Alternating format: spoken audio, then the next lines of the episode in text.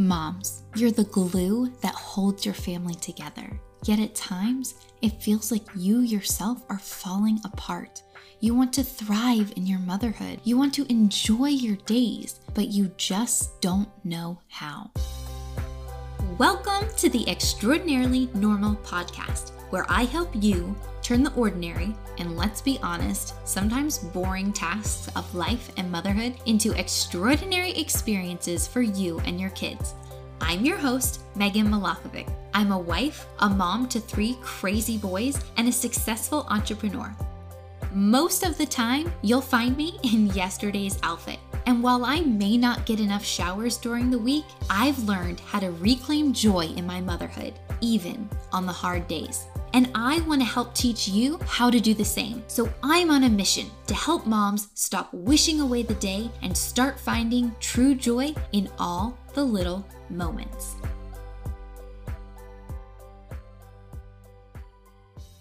Hey, friends! You are in for a treat today because I'm sharing with you another personal story. And this one is a little bit different because I'm sharing about a time when I didn't have the best attitude or response to a situation, but I did learn from it, and that's the important thing. So, a few weeks ago in episode 11, I had shared a story from our trip to Gatlinburg and how I made a choice to pivot my attitude and not let it ruin the rest of my night or the rest of my trip.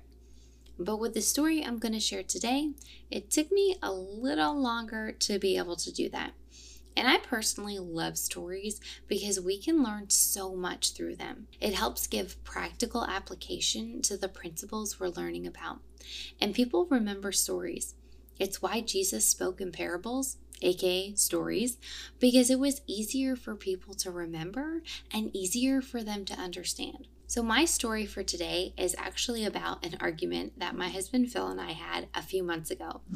And first, I'm just going to tell the story and then I'm going to share some principles and lessons that I learned because of this and just some questions that you can ask yourself if you find yourself in a similar situation. So, here's the thing if you can start getting curious around your mistakes instead of just getting frustrated, you will start learning more and you will have the ability to prevent repeating the same mistakes over and over again because you have more clarity around the situation. So, a few months ago, Phil's parents were in town visiting and we had decided to go on a date night. Now, this wasn't one of our regularly scheduled date nights, but because his parents were in town, we figured we would take advantage of that and go out. Plus, the kids are so different with my parents and his parents when we aren't around. So, it's a win win for everyone because Phil and I get to have more time together and the kids get special time with their grandparents. But on this particular day, Hunter was struggling. He was teething and super clingy and just off the whole day. But we had decided earlier, before Hunter was all clingy, that we would go on this date. And so as it got closer to when we should leave, I got dressed, and as I was doing my hair and makeup, Phil asked me a question. And then it all went down from there.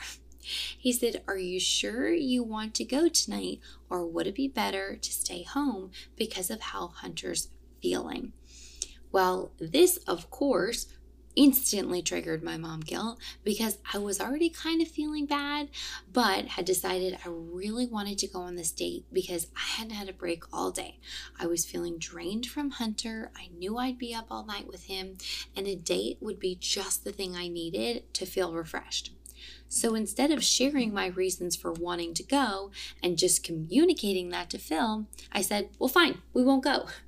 And Phil just said, Okay. And he didn't push back. So then I was mad at him for not fighting for our date night. And as you can tell, I was spiraling. and so he tried to explain himself, and all I heard in my head was, You can't go out tonight. You have to stay here with Hunter. You're a bad mom if we go.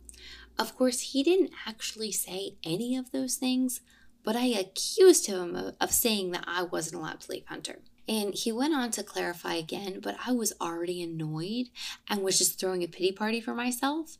And as it got closer to the time when we should have left, Phil's parents were wondering why we were still here. And so I said it once again in a really annoyed voice. Well, Phil said I can't go tonight uh, because Hunter's so cranky.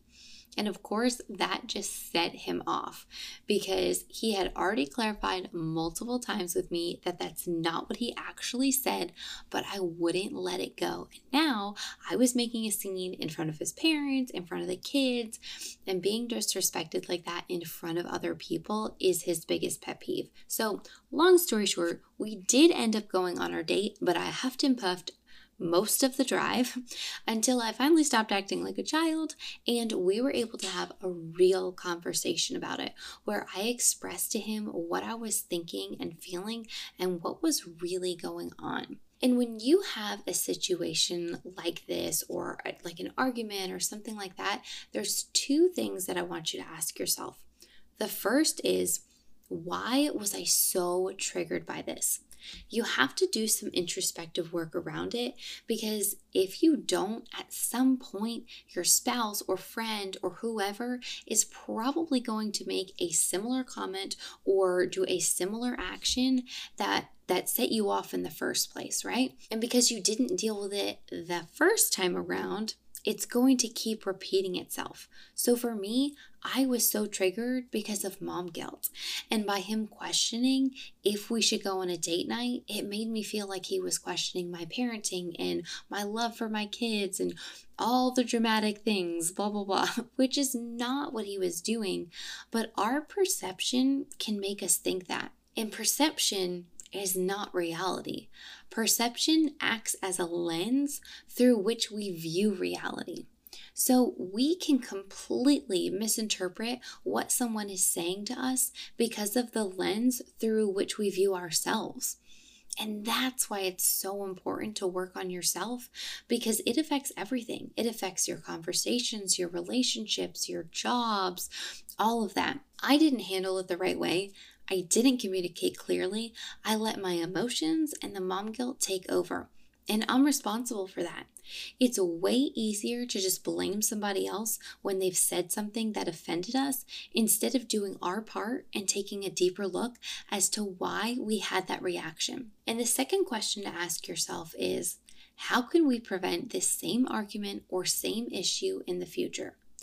So later on that evening, I shared with Phil that if I'm in the process of getting ready for a date, please don't ever question if we should go or not because it will just trigger my mom guilt and put me in a bad mood because I've already made up my mind that I am committed to going out if I'm getting ready. And we go on weekly date nights and we haven't had an issue since because he hasn't asked that question. So this week, I want you to get curious about yourself. Instead of judging yourself or comparing yourself to other people, simply get curious. When you lose your patience or say something you wish you didn't, instead of spiraling out in frustration with yourself, pause and get curious around the situation. Take a few steps back and see what led to that particular instance and why you may have responded that way.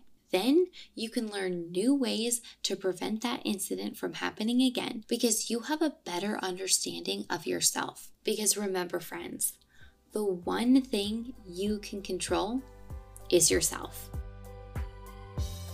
Thank you guys for tuning in to this week's episode of Extraordinarily Normal. If you want more mom tips, motivation, and mindset, find me on Instagram at Megan underscore Milakovic. My heart is to get these positive mindset messages out to as many mamas as I can, but I need your help. So if you enjoyed today's message, would you do me a favor? Head over to iTunes and leave an encouraging review. This helps more moms find our podcast. The second way you can help is to screenshot this episode right now, go to Instagram, post it in your stories, and tag me at Megan underscore Milakovic, and we might just repost yours. But even better than that, each week, one of you will get a free cup of coffee on me just for sharing about this podcast in your stories. Oh, and don't forget to subscribe so you never miss an episode. Now, mamas, go out and live your extraordinarily normal lives. I'm here cheering you on, friend. And in case no one told you today, you're gorgeous, your dreams are possible, and you are an amazing mom.